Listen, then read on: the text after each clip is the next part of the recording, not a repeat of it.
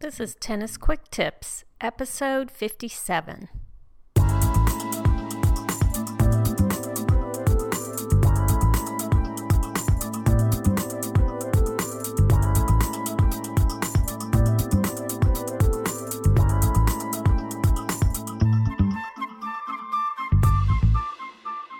Hi, this is Kim from TennisFixation.com. I'm your host for the Tennis Quick Tips podcast. With every episode, Tennis Quick Tips gives you a quick and easy tip to improve your tennis game and to make sure you're having fun every time you step on court. Well, I just got back from Tucson, Arizona, where I had a tennis packed weekend at the 2014 Tennis Congress. The Tennis Congress gives amateur tennis players, people like you and me, the chance to play with and learn from some of the absolute top teaching professionals in the world. These are people who work with tennis players on all levels of the professional tour and with elite juniors. And they're not just tennis coaches, there's also fitness coaches, nutritionists, and physical therapists of all kinds working with you to improve your game. If you've listened to some of my earlier podcast episodes, then you may remember I also attended the very first tennis congress, which was held last year in Atlanta, Georgia. Both of these events were an absolute blast and did so much to advance my own tennis knowledge and experience. And I got to meet some super cool people, both faculty members as well as other attendees.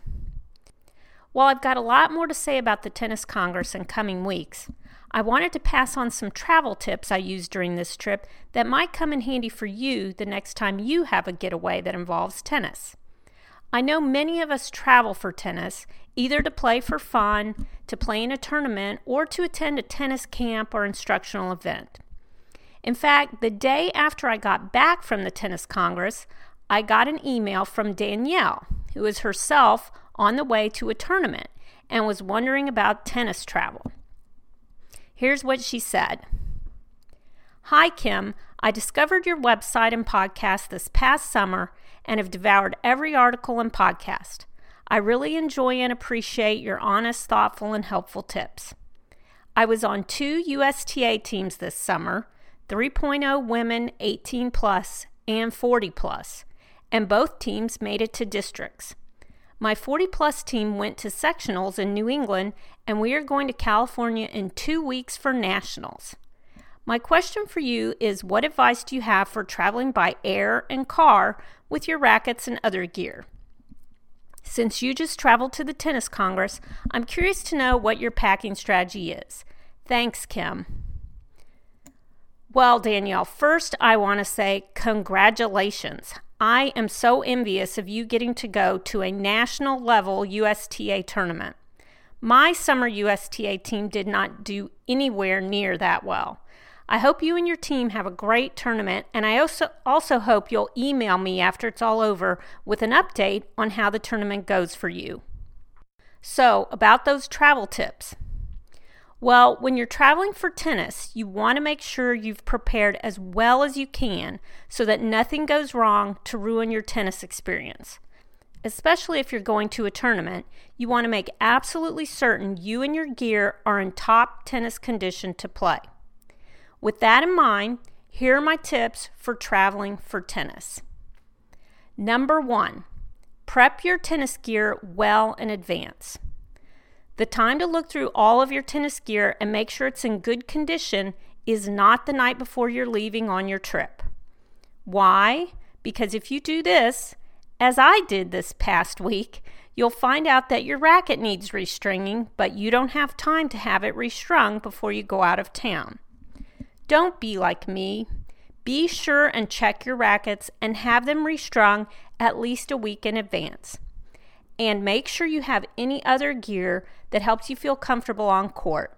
I'm talking about shoes, grip wraps, towels, hats, visors, sunglasses, and anything else you like to have handy. You may be traveling somewhere that you won't have access to any of these things, so be sure and bring them along if you want to play your best tennis. Number two, decide whether to pack your rackets or carry them on. I think this is a big issue, but most people don't get too worked up about it. The reason I care is because I actually have researched what the TSA has to say about carrying your tennis rackets on an airplane. And while they don't have anything specific to say about tennis rackets, they do prohibit carrying sports gear that can be used as a bludgeon. I'm of the opinion that a tennis racket may qualify as something that can be used as a bludgeon. So I'm always just a little worried when I carry on my tennis rackets that they'll be confiscated by security or that I'll be scrambling to try and get them through baggage check in a cardboard box, exposing them to who knows what dangers. But the reality is that I've traveled a number of times with my rackets and I've always carried them on, and I've never ever been told I can't carry them on. And this past weekend in Tucson, I know almost all the people attending the tennis congress carried on their rackets, and I didn't hear of anyone not being allowed to bring their tennis rackets onto an airplane. So, my conclusion is you can carry your rackets onto an airplane. And this is what I do because my tennis rackets are my most expensive piece of gear and I don't want them to get damaged. But do you want to carry on your tennis rackets? Maybe you don't. Maybe you want to pack them in your suitcase so you don't have to fool with them on the plane. I myself never do this because I'm really afraid they might get cracked somehow going through the whole luggage system. But there are plenty of people who don't worry about this happening. For example, on the sh- shuttle that I took on the way back to the airport this weekend, I sat next to a young man who is out playing on the tour. I think he said his ranking is like 1600, but I might have misunderstood since I don't know how far down the rankings go.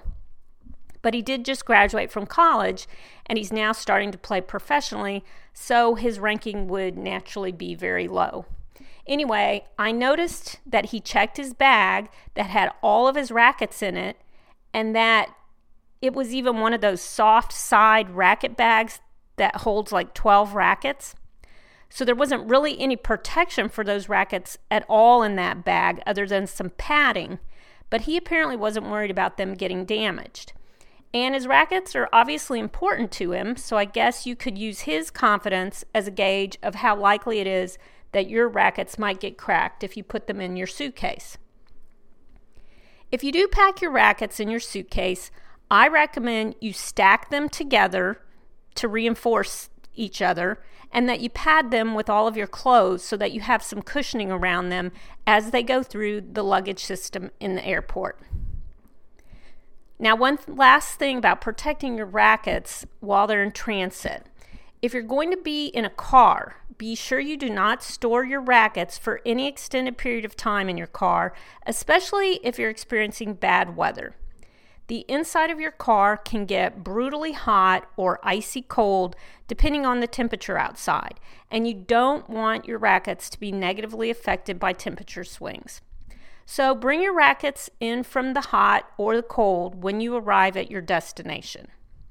And let me just note I know I go overboard on protecting my rackets, but it doesn't take a lot of extra work to protect them, and they're expensive, and so I think it's important. Somebody else might not think all these precautions are necessary, but I take them because I don't want to spend $200 on a cracked racket. Okay, back to the travel tips. Number three clean out and pack your tennis bag. I have always used my tennis bag as my carry on bag when I'm traveling for tennis. I do this because it's a very roomy bag and it's a backpack, which means the weight of the bag is more evenly distributed across my back and shoulders when I'm carrying it through the airport, and the handles of my rackets point up with a backpack as opposed to sideways with a tote bag, so I'm a lot less likely to whack anybody in the head with my rackets when I'm boarding the plane. But when using your tennis bag as a carry on bag, be sure you clean it out. You do not need to carry the 12 team rosters, three towels, eight pens, and two notebooks on the plane that you usually carry in your tennis bag, or at least I carry in my tennis bag. And I myself always have a pair of scissors in my tennis bag, so I take those out too, even though I think I would be allowed to take them through security. But I don't really need them when I'm traveling, so I take them out. Number four, take two tennis rackets. I think this is important, although a lot of players at the Tennis Congress didn't seem to think it was because a lot of them only had one racket. In my opinion, you should always have two tennis rackets with you because you never know if you'll break a string or crack a frame or have some other racket disaster occur. This is especially important if you're traveling for a tournament. While you might be able to borrow someone else's extra racket, and I'm sure that would have been easy to do at the Tennis Congress, when you're playing a tournament, you want to make sure you have the racket that is exactly right for you.